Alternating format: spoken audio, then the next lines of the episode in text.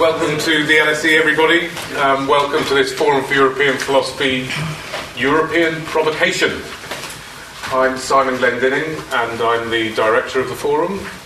And I'm delighted to welcome here tonight Professor Nina Morgan, who's flown in all the way from America to speak to us about Europe and its mythological, if not metaphorical, birthplace, Greece, Athens. And this lovely thing here of Athens in ruins, but still remaining. And I guess that's Europe today. Europe and its crisis. Uh, Nina is uh, an associate. wasn't produced at home. Which, sorry? That crisis was not No, well, in Europe. Uh, we, we get them recurrently. I thought it was. Um, Nina is an associate professor of English and American Studies at Kennesaw State University in Georgia, and her title for tonight is Metaphor and Crisis, somebody's, in Freud and Derrida. She'll speak for about an hour, and then we'll have another 30 minutes or so for a question and answer, which I'll chair at that point, and we'll have orderly interruptions. Thanks very much, Nina.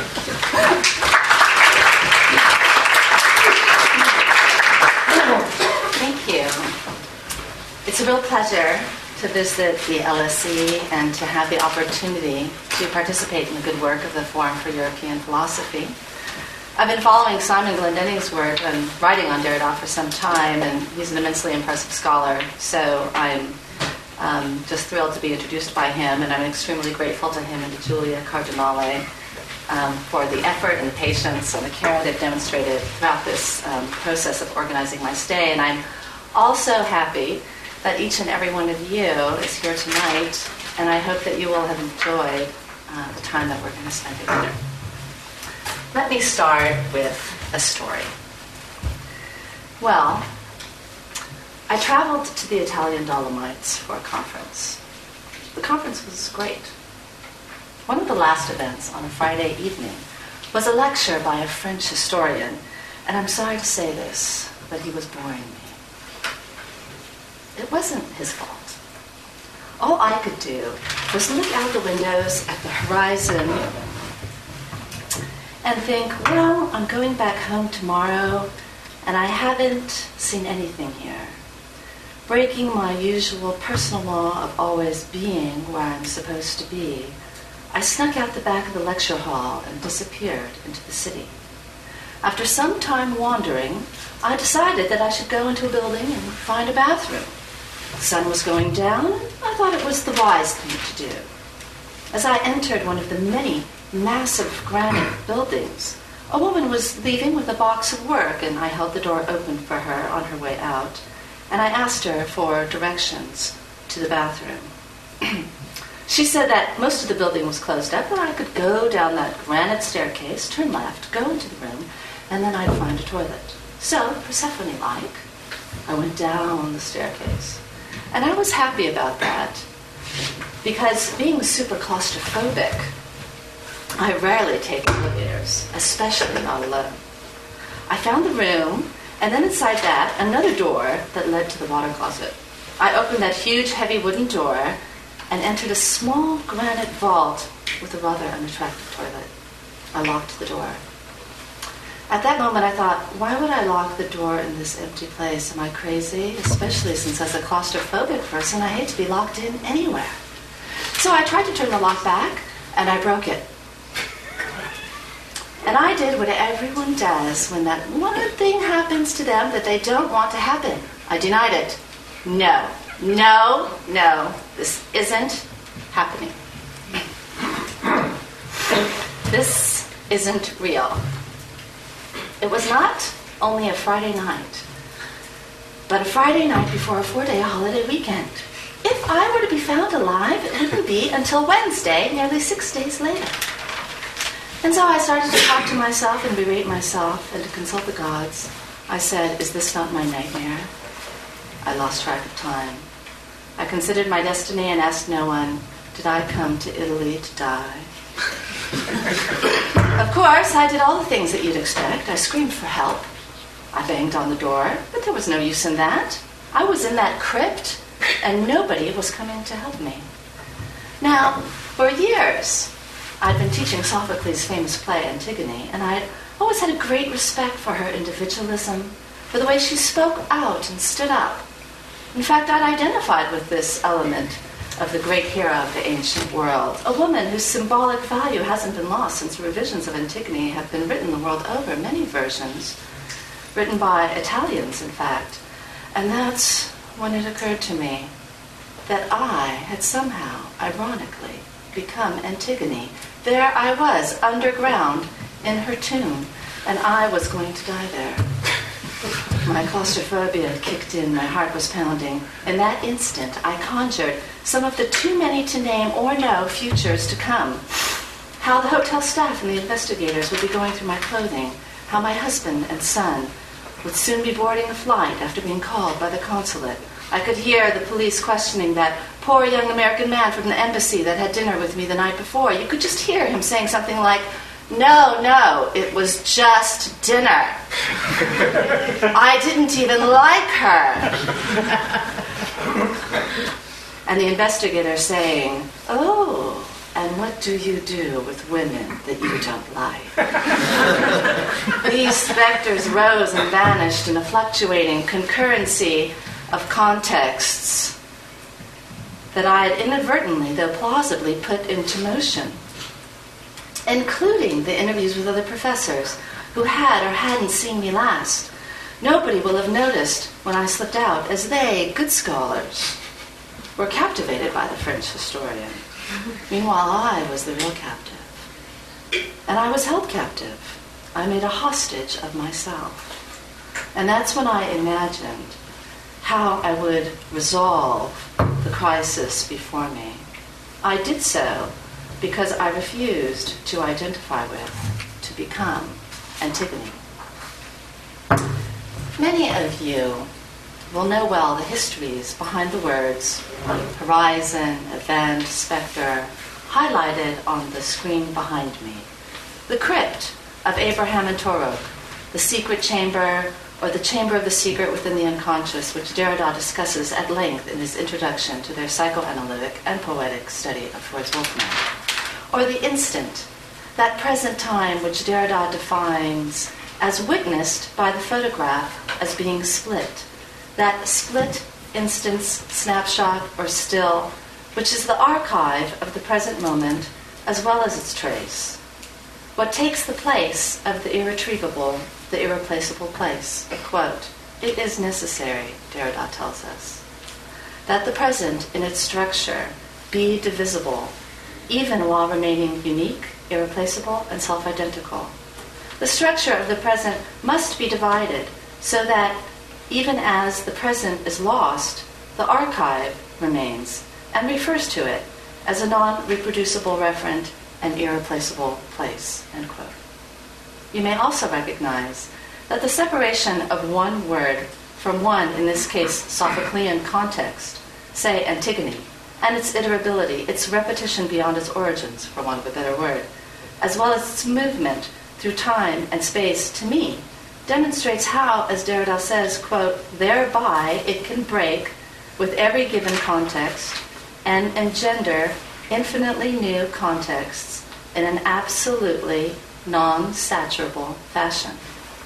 The effect of this theory of iterability, one of Derrida's most important ideas, that writing and signification, as Simon Glendinning explains in his essay called On Language, as that which can and must break with its original context, author, and addressee, indicates that new contexts are infinitely created and absolutely non saturable, both presently and in the futures to come.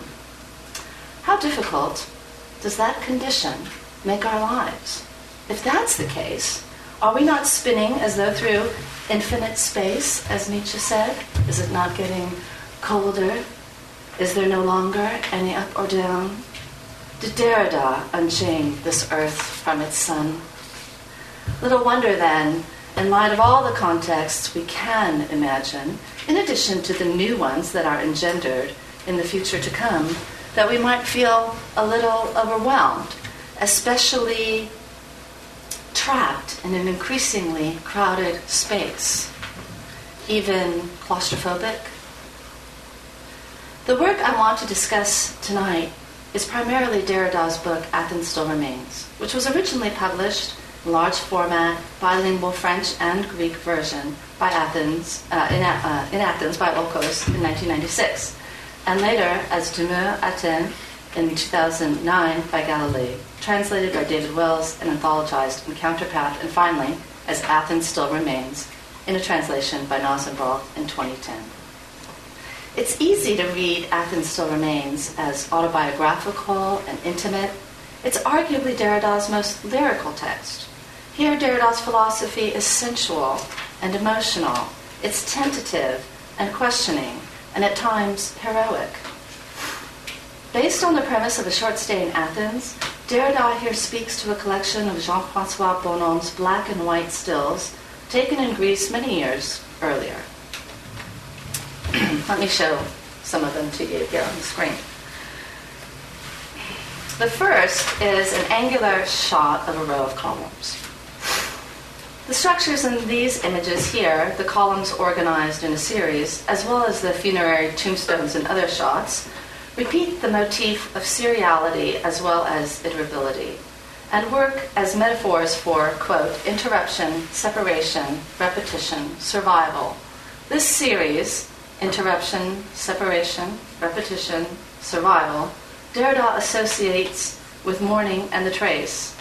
Yet, there isn't any compensation in what would appear to be a kind of survival potential in the photograph. Quote, having to keep what it loses, namely the departed, does not every photograph act in effect through the bereaved experience, through the irresistible singularity of its referent, its here now, its date? It thus seems impossible, Derrida goes on to say, and that's the whole paradox to stop this metonymic substitution. Reading this paragraph, it becomes clear why Derrida resisted for so long his own objectification in the form of the photograph's limiting frame.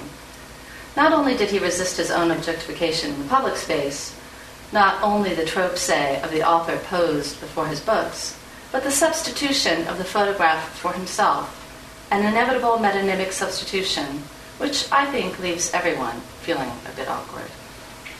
The next images, um, these are all random photographs, uh, supposedly. Um, this one of the ruins. Um, here's an old uh, street sign in Greek, also translated into English, saying Persephone's. At a stand at the flea market, where various uh, abandoned objects are being sold a family member's portrait, an old black telephone, a typewriter. Typewriter has an important place in the history of philosophy. And tellingly, some empty frames, square picture frames, oval carved ones. Begs the question of how a man's portrait ends up abandoned and for sale as an antique. Something in this reminds me of a quote from Freud's letter that I'll discuss with you later. The line is, what I see here is not real. And even though Freud is saying this when the real thing is before him, I'd like us to remember that this sentiment is also part of the look of looking at photography and why, whenever someone takes a picture of me, it's not at all unusual for me to say, That's not me. That's not me. No. On one level of this text, photography serves simply, even playfully, as a metaphor for Derrida's thoughts. Quote, negatives, his thoughts are negatives waiting to be developed, or his studies are, quote, enlargements. He compares himself to, or decides to play the role of the inexperienced photographer that shoots into the light. He reminds us that photography means the writing of light. On another level, however, the photograph, as the, as the apparently uh, as the apparent result of a happy marriage between what is natural, light, the visual, and what is mechanical or technological, writing, representation, is in this little book positioned problematically as analogous to the discourse of metaphysics itself, which also presents us with the name or a snapshot of what is supposedly there, what's real and true, of what we hold or behold to be obvious, universally present. Little wonder why Derrida's relation to the photograph is marked by a certain suspicion. Little wonder that in this light, the photograph now reads as a form of closure rather than exposure. Derrida's response to Bonhomme's photographs of Athens takes the form of a collection of his own aphoristic and serial reflections inspired by a Granite Sentence, a death sentence, which begins the entire narrative of his stay in Athens. It's the first line of the book. Nous nous devons à la mort. We owe ourselves to death. We should uh, remember that Socrates' last words were um, Asclepius, we owe, you know, we owe a cock to Asclepius. Pay it, don't forget it. Right? Um, this is not a sentence that Derrida prefers. It's more like a sentence he prefers to defer, as you would no doubt also agree um, to respond to such a sentence with I, I prefer not to. And yes, Bartleby was Derrida's favorite literary character. In a way, this book is about restructuring the debt we might be obliged to pay if surviving the end of such a sentence weren't possible, about what kind of discourse or representation or structure might lead the way to our survivance. Later, I'll argue that metaphor as a structure both ruptures in the manner of the untimely or the contretemps, both ruptures the narrative, historical, teleological, and sustains a new other condition. The language of the crisis, on the other hand, as apparently metaphorical as it might be with all of its cartographic roadmaps and holier than thou sacrificial cuts, does the opposite. I'm also going to argue that certain forms of literalness, tautological structures, it is what it is, for example, and what we might call false metaphor, as opposed to dead metaphor, do not do the work that the metaphor itself promises. Think of the proliferation of that word like in casual parlance, for example. What would have become of me if I said to myself, like, I'm totally locked in this bathroom? you can see how such a use of the structure indicative of the simile like could be re- uh, reasonably deemed as totally useless. Let me just say that I feel totally comfortable mocking the Valley Girl accent because I was one, an original, born and raised, and that's why I became an English professor to, you know, make up for the fact that we unleashed like and basically on the world. so, um, Derridian deconstruction is not a philosophy of the good life, but it is a philosophy of survival or survivance. There aren't any programmatic recommendations for how to be more responsible or to be assured that one has been responsible, for example. But there is the understanding that when I'm responsible to one, it means I'm sacrificing responsibility to others. This structure of differentiation, of marking distinctions, making choices, is irreducible, a kind of constant complication. I'm always caught in this double bind. This is the space that I'm always making between at least two and amidst hundreds of others of unknown contexts and future times. And this reality appears to create for some a fair amount of anxiety, even a sense of powerlessness, especially inside the space of a delay of a decision. What does it mean to contextualize? How long does a context last? What is the time and space of the context? And more importantly, what intervention might I make in determining the borders of what may be infinite contexts? Is the metaphor a temporal intervention or interruption, like the A in difference was a graphic intervention? Shifting, moving, perhaps opening, rupturing even, if only in a symbolic manner, and yet we know how powerful symbols are, that space that I'm in, the place that I'm in. And as we move with metaphor, the four the Greek pherein of metaphor meaning to carry to bear, what is happening in terms of time? Is there a delay in metaphor as we transfer from one to the other, from the unknown to the known?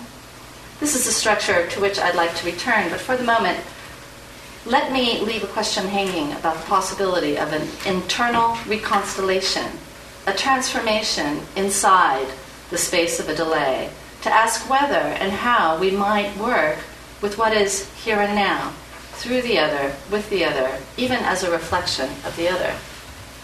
Recognizing both that I'm in context and in relation to others, and that the future of my relationship to these, as Derrida often reminds us, is incalculable and unpredictable. What might I need to understand about these as a way to live or as a way of life? Whether we are talking about our personal selves or our body politic, what is there to learn from deconstruction? For our purposes tonight, I'm approaching Athens Still Remains as a text that reads as a metaphor or a figure for Derrida's philosophy, but I also want to be attentive to our own personal experiences with metaphor and crisis, especially as they relate to context. And finally, tonight, I hope to offer an explanation of the term concurrency, which comes out of my work with my writing partner, Mina Karavanta, and which we first used in a collection comparing Jacques Derrida and Edward Said called Reconstellating Humanism. Concurrency is the term through which I'm reading what for me is the most interesting photograph in the book, the one of the Caryatides, which you have on your copy. The two sisters, elegant, beautiful, larger than life statues, perhaps like Antigone and Ismene, apparently bound together in their destiny or fate. And at the end, I'm going to ask you to comment on that picture. Near the end of his very short book, this brief stay of vacation, like the stay of execution Socrates knows will delay his death sentence, altogether too brief, like our lives, Derrida remembers that Freud too had visited the Acropolis this might not come as a surprise to you, but it was in fact a surprise to Freud. We know about the unexpected nature of his visit to the Acropolis because it became the subject matter of a now famous letter written when Freud was 80 on the occasion of his friend Romain Rolland's 70th birthday. 70, the same age Socrates was when he decided to take the poison to kill himself and thus take the first step in philosophy's long death march. Freud's letter is entitled A Disturbance of Memory on the Acropolis. As the idea of memory is at the forefront of Derrida's work, it's clear why such a title would catch Derrida's eye. The letter mentions a number of interesting problems derealization, the non arrive, filial piety, the surprising event of coming to Athens, Napoleon, King Boabdil, who killed the messenger, Freud's sense of the meaning of his own age, his old age, that is, that he will no longer do what he's loved to do all his life, and that is to travel. The letter, written in 1936, begins with a question. Freud wonders why the memory of his only trip to Athens in 2004 returns to him regularly and with some degree of discomfort, especially as his first reaction to the unplanned and fortuitous event, according to Athens, was that it seemed, quote, too good to be true.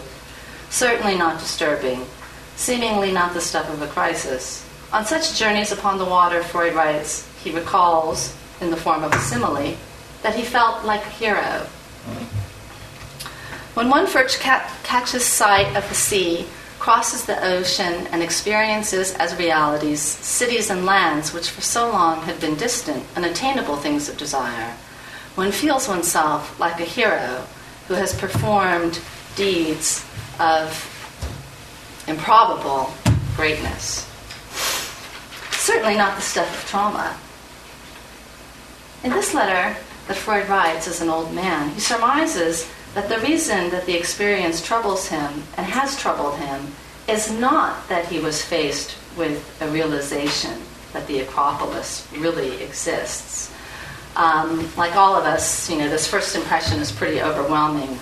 Uh, and those of you who have already visited the Acropolis, I'm sure have felt it, um, almost all of you. It's that I'm, I'm here, it's real. uh, you know, I'm real, this kind of, you know, amazing, or, or this can't be real, I'm not here. How did I get here? You know, this very responsive, you know, rush. But I think um, every time I've gone to the uh, to Athens, and every time I go, I go to the Acropolis. Um, you know, you all you hear people reacting that way all around you, and um, except for one British tourist. I followed her as she walked around, and um, when she finished walking around, she looked at her boyfriend and she said, "It's not all that, is it?" I'll tell you why why that's kind of astounding. It's not all that. Hmm. Okay. Ah, to return to Freud. Okay. He says in the letter that the disturbance was due to another realization that he had surpassed his own father in his experiences, obviously also in his travels, and more importantly, in his professional successes in life, in a kind of Oedipal place taking fantasy of repressed guilt. And so Freud then makes the reference to what he recalls of a version of the story of Napoleon crowning himself and whispering to his brother, Freud was also traveling with his brother, this phrase, if only our father, mon père, could see us now, something like that. Um, so Freud concludes that he felt bad because of filial piety. There's a lot to say about that letter, but we don't really have time to discuss it thoroughly. I'll be happy to answer questions about it. Although there are theories with regard to other ways to read the disturbance on the Acropolis letter, for example, it's been argued that Freud calls up for Rolland the, um, the narrative regarding Napoleon, um, where Freud's image of himself as surpassing his father's, um, more Freud's image of himself as a Moses figure, for example. Since Freud's famous teacher, uh, Jean Martin Charcot, was called the Napoleon of neuroses, my unstudied guess is that this sense of crowning achievement was more related to Freud's reputation and to psychoanalysis having overcome Freud's old teacher's once highly regarded work in hypnosis Thus, at the end of the life, uh, at the end of his life, Freud could now crown himself as the Napoleon of neurotics.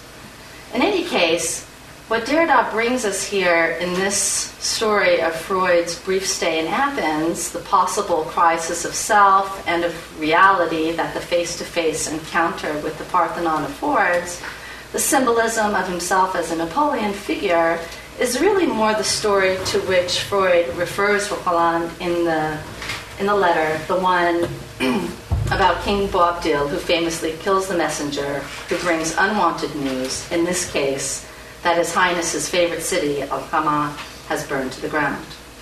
Using the French word, Freud acknowledges in the king the non arrive, the refusal to recognize bad news or to let it arrive.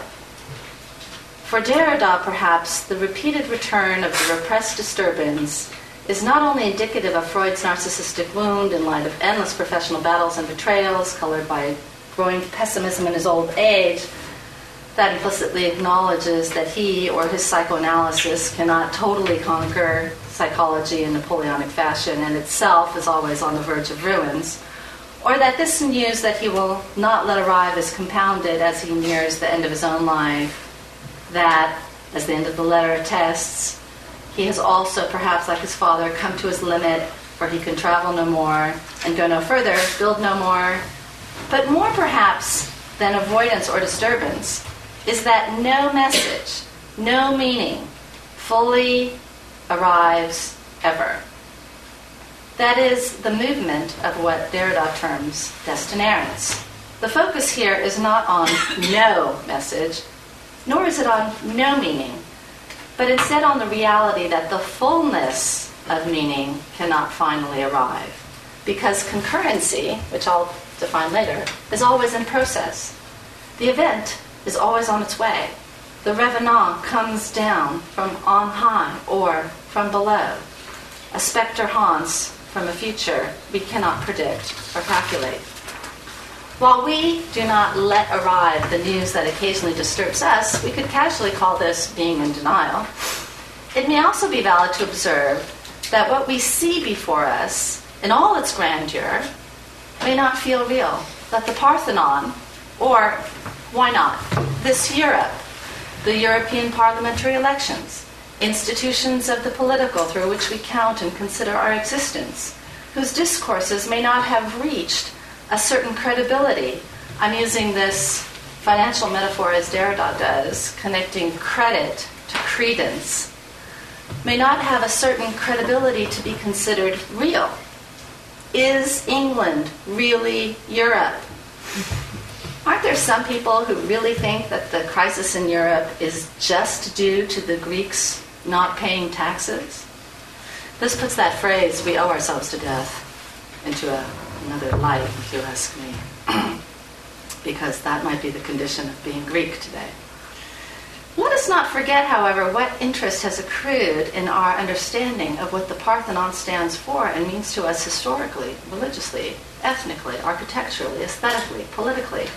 Because even though that British tourist was dead wrong, it is all that and more.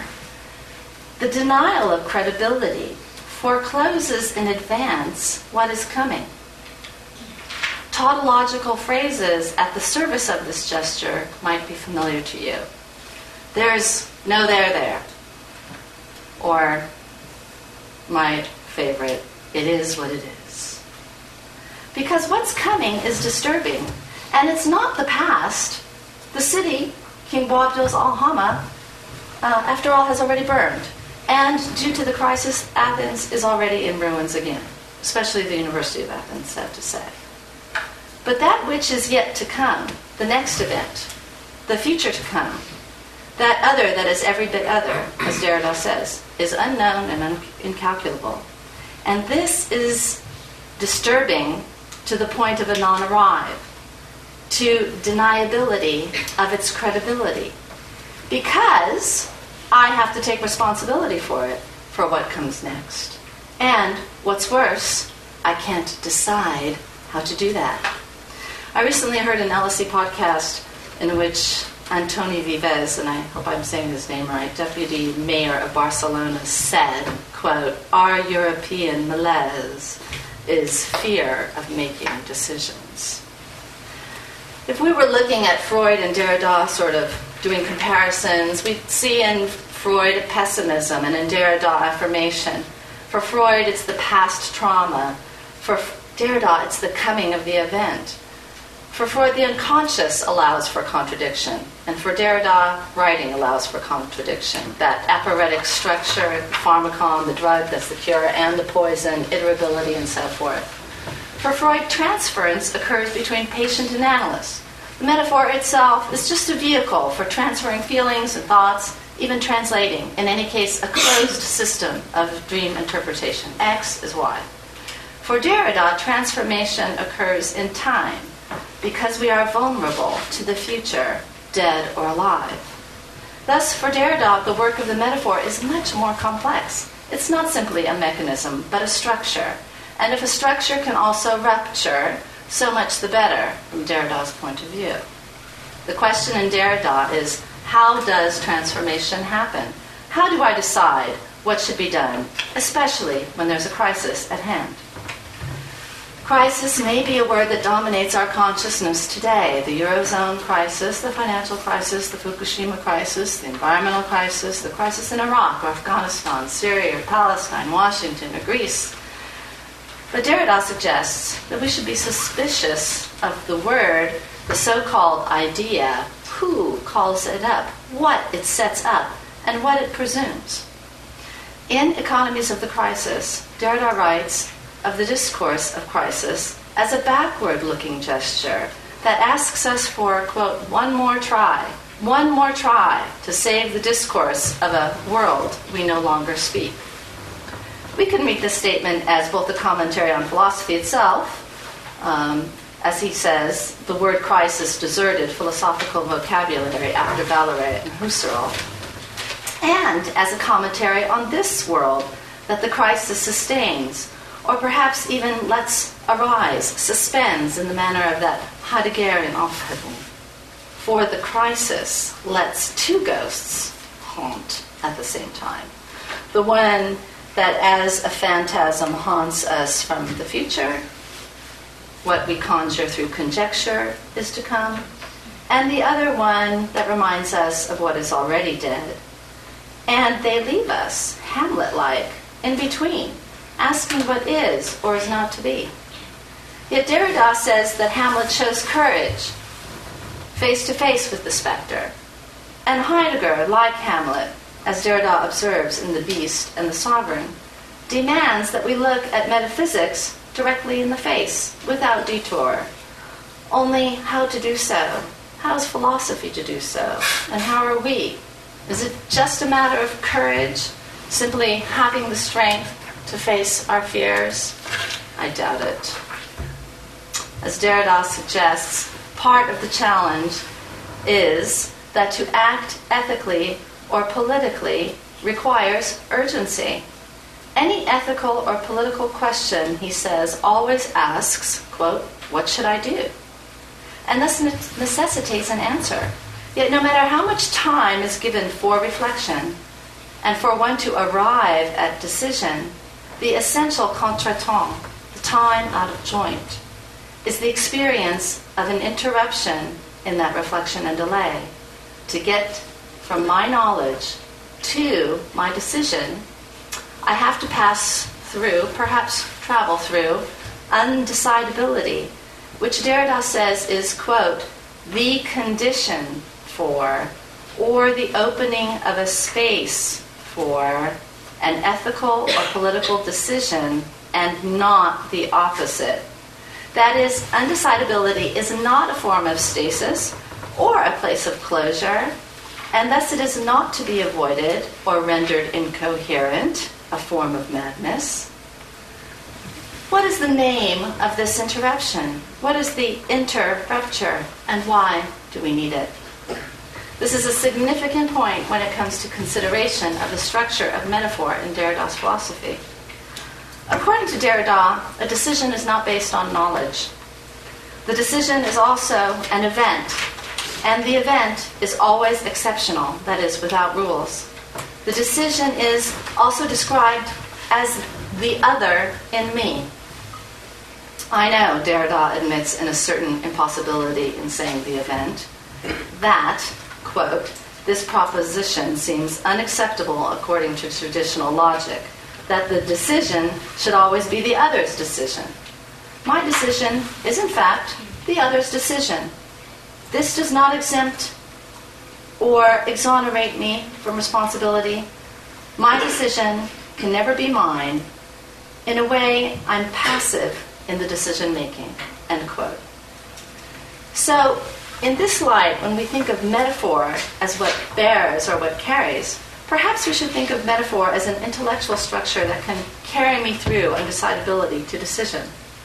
While Derrida acknowledges that I am still responsible for my decision, it's for the other that I decide. Looking at the long at the long term, we can see how the other is concurrently impacted by our decisions now.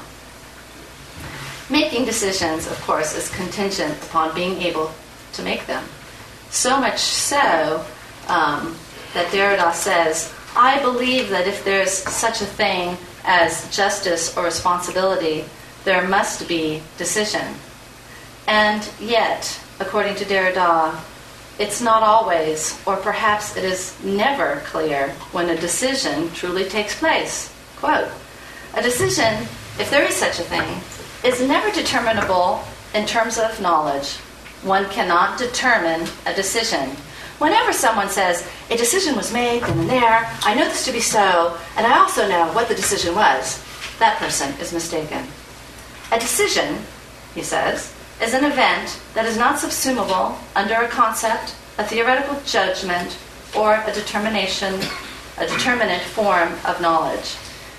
If it could ever be subsumed, there would no longer be the need for a decision. A decision, if there is one, disappears in its appearance. In other words, uh, it doesn't look like itself. Perhaps it also says, that's not me.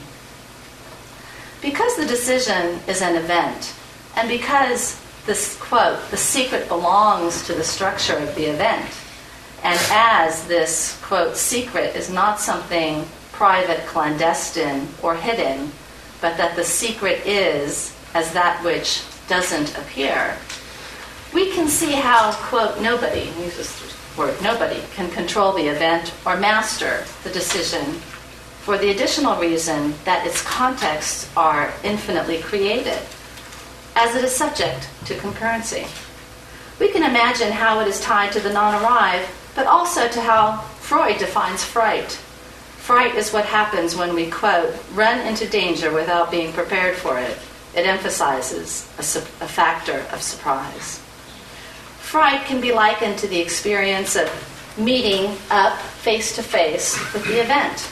Even if the event is coming to a decision, often a surprisingly frightening moment, one that, as Vives observed, is currently feared, part of the European malaise. Quote, what one calls ethics or politics in our culture, Derrida claims, is the moment at which one cannot decide. There is a space in which decisionism does not take place, but, quote, being with the other does take place. We call it the ethical and the political. Personally, um, when I'm talking about politics and the political, um, I tend to talk to my students about politics as a binary structure, you know, one side against the other. Um, what we minimize when we say, you know, um, politics as usual. But the political, as demonstrated in Sophocles' Antigone, is the condition, a concurrent condition, of multiple valid points of view held at once with unequal force. If I, for example, give up explaining a complex situation, I might say it's political as shorthand for there are too many positions and perspectives to account for, many of which do not appear in an apparent fashion. Since being with others in what Derrida calls the here and now, the hybrid economy of ethics and politics, means I have to decide upon something inescapably. As, quote, there can be ethics and politics only where a decision or an action is inescapable. What type of intervention, Derrida asks, could a philosopher have in the ethical and political debates as they are elaborated today under conditions that are both very old and very modern? Well, first off, let's say that one thing that has to be done is you have to, as Derrida says, quote, negotiate the non-negotiable. This is an example of Derrida's aporetic and paradoxical thinking, which, once you think about it, makes complete sense. Another example, as pretty well known, is of forgiveness. You can't forgive unless you are forgiving the unforgivable. And you can't really say, I forgive, or worse, I'll forgive you if you give me something. Um, it's like the gift. You can't give a gift and say, I'm giving you a gift. Otherwise, it's not a gift, it's like a bribe. Nietzsche also hated that, you know, gesture, gift giving in that way. But we can return to this later. My point of view, actually, is you can only fulfill Derrida's description of, of gift giving and of unconditional hospitality if you're dead. But when you're dead, you can do these things very, very well. And that's partially why and how you might survive your own death. We can consider that later. Does metaphor help us in our encounter with the undecidable? Derrida says there's an urgency. But what in fact helps us make the leap? I'd like to suggest that faced with the ethical or political question of what I should do, or even how I should understand position or see myself now, as perhaps Freud did, Parthenon, or Derrida does when he begins to think of Socrates in Greece, that we might look to metaphor rather than what seems to be before us literally. The particularity of the metaphorical structure that intervenes in or ruptures the teleological end, which is which the crisis pursues, the end of the crisis as a desired by all condition that is a kind of return to an originary destiny, place, if you will, discourse, if you must. In any case, a line, road, path, way that normalizes and puts back on track the time frame, tightens the timetable that deconstruction loosens, and thus the spatialization and temporalization of this conserving gesture that saves us from the cliff, the fiscal cliff, as we like to say in the United States, and so on. The concept of the crisis is non metaphorical and generates a non metaphorical stasis, a directionlessness that both demands progress along certain lines performed, say, as austerity measures, and marks an, as impossible a certain gathering with as much force as it separates and sunders, as the definition of crisis suggests, separates and decides.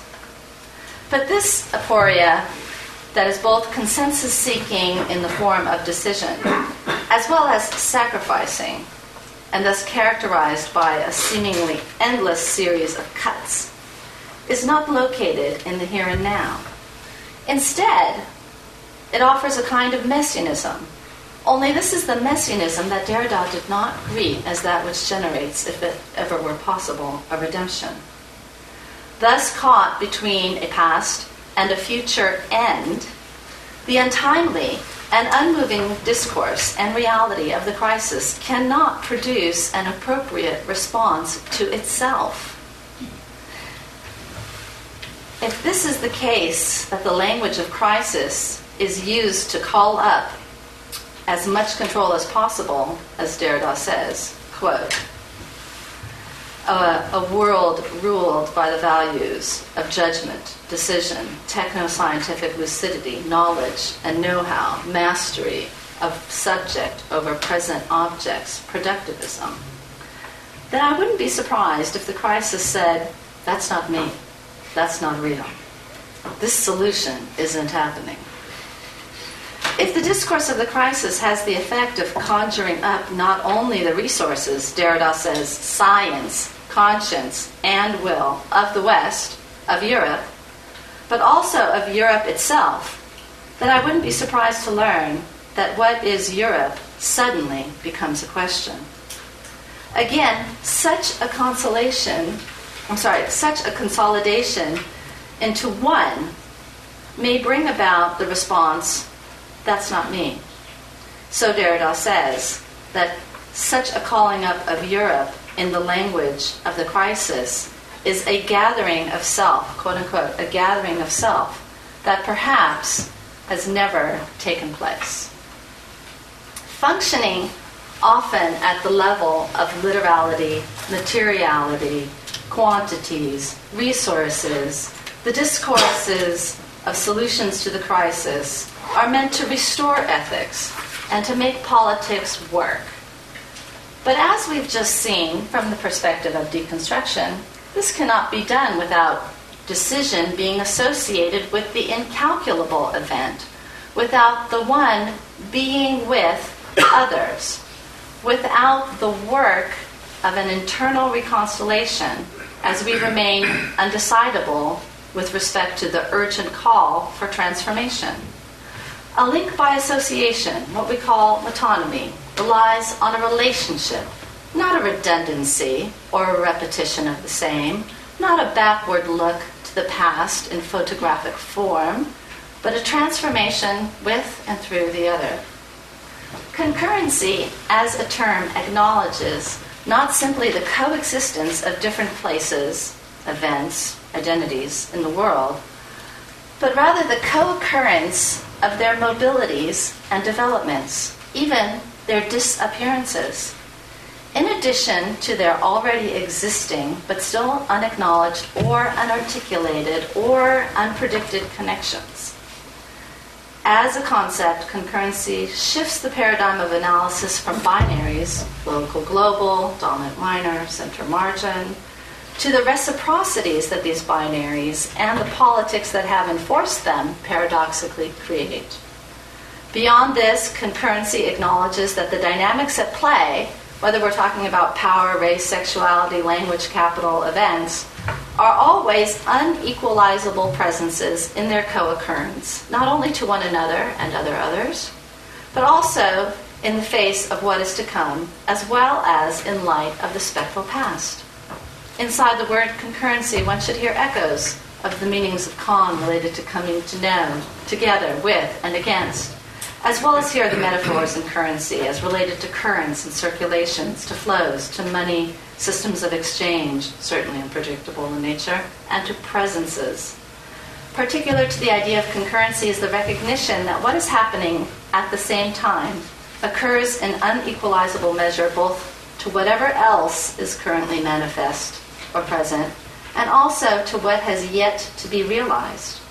Unequalizable manifest presences, identities, ethnicities, histories, land issues, racisms, forgotten treaties, technologies, mythologies, capital, texts, climate, art, toxins, kinship, maps, might be calculable but they are, all, they are always attended and transformed by what is as yet unarticulated.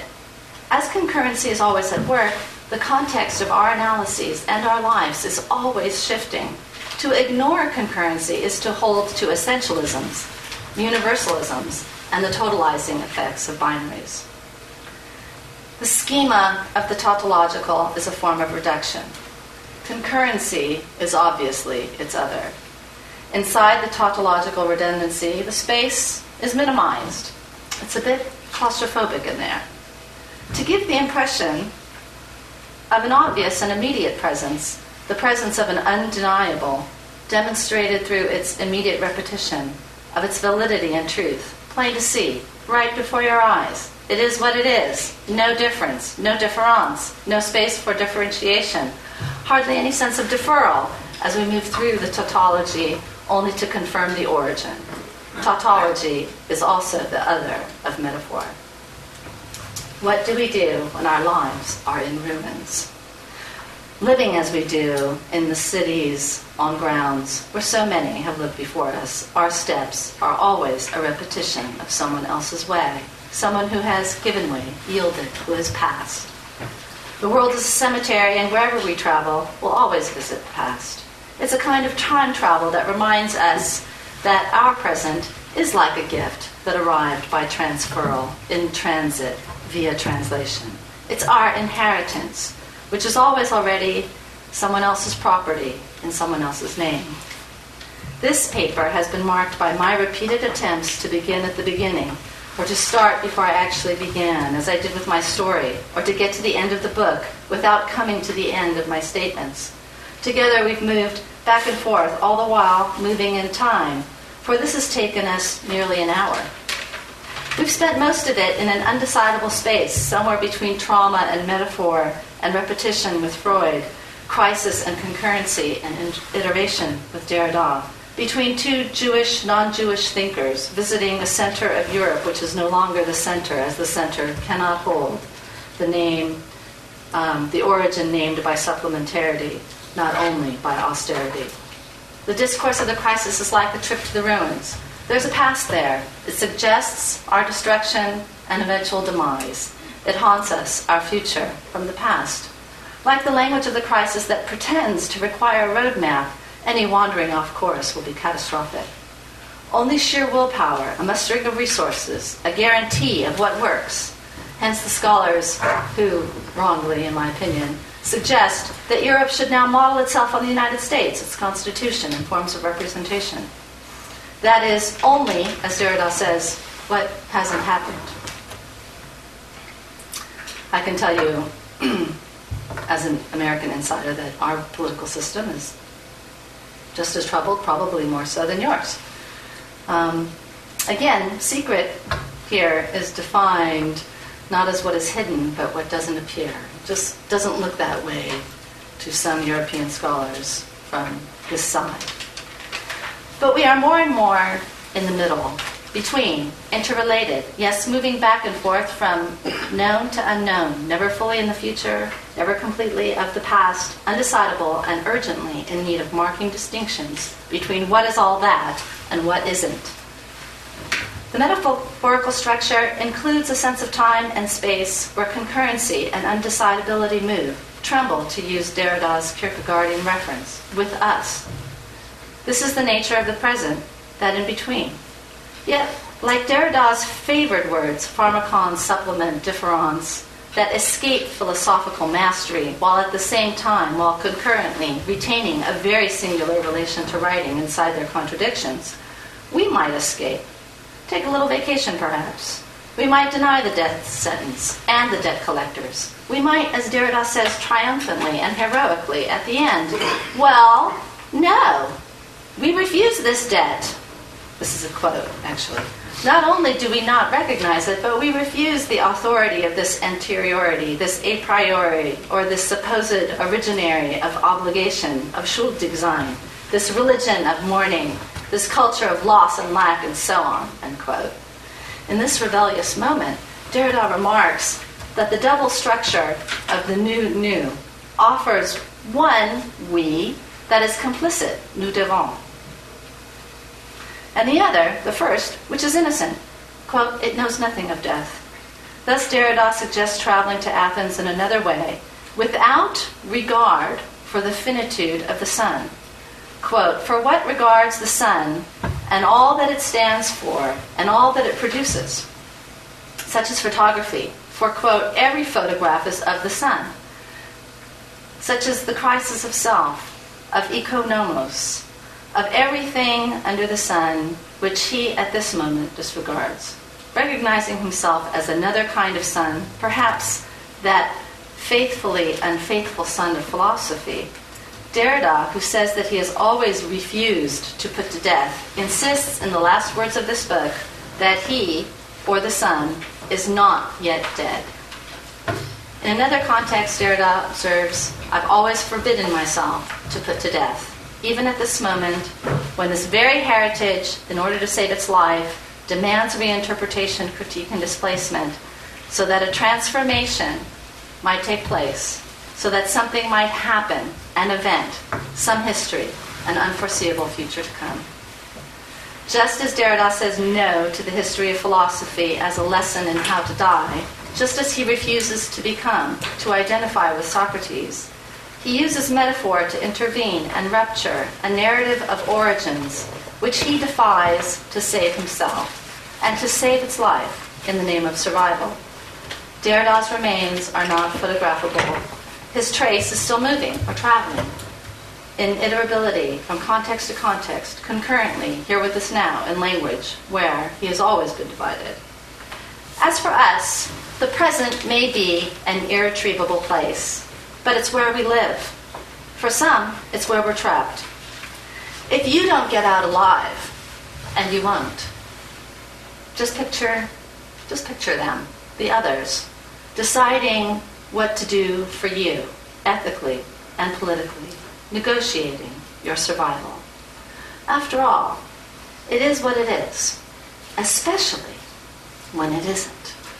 Thank you.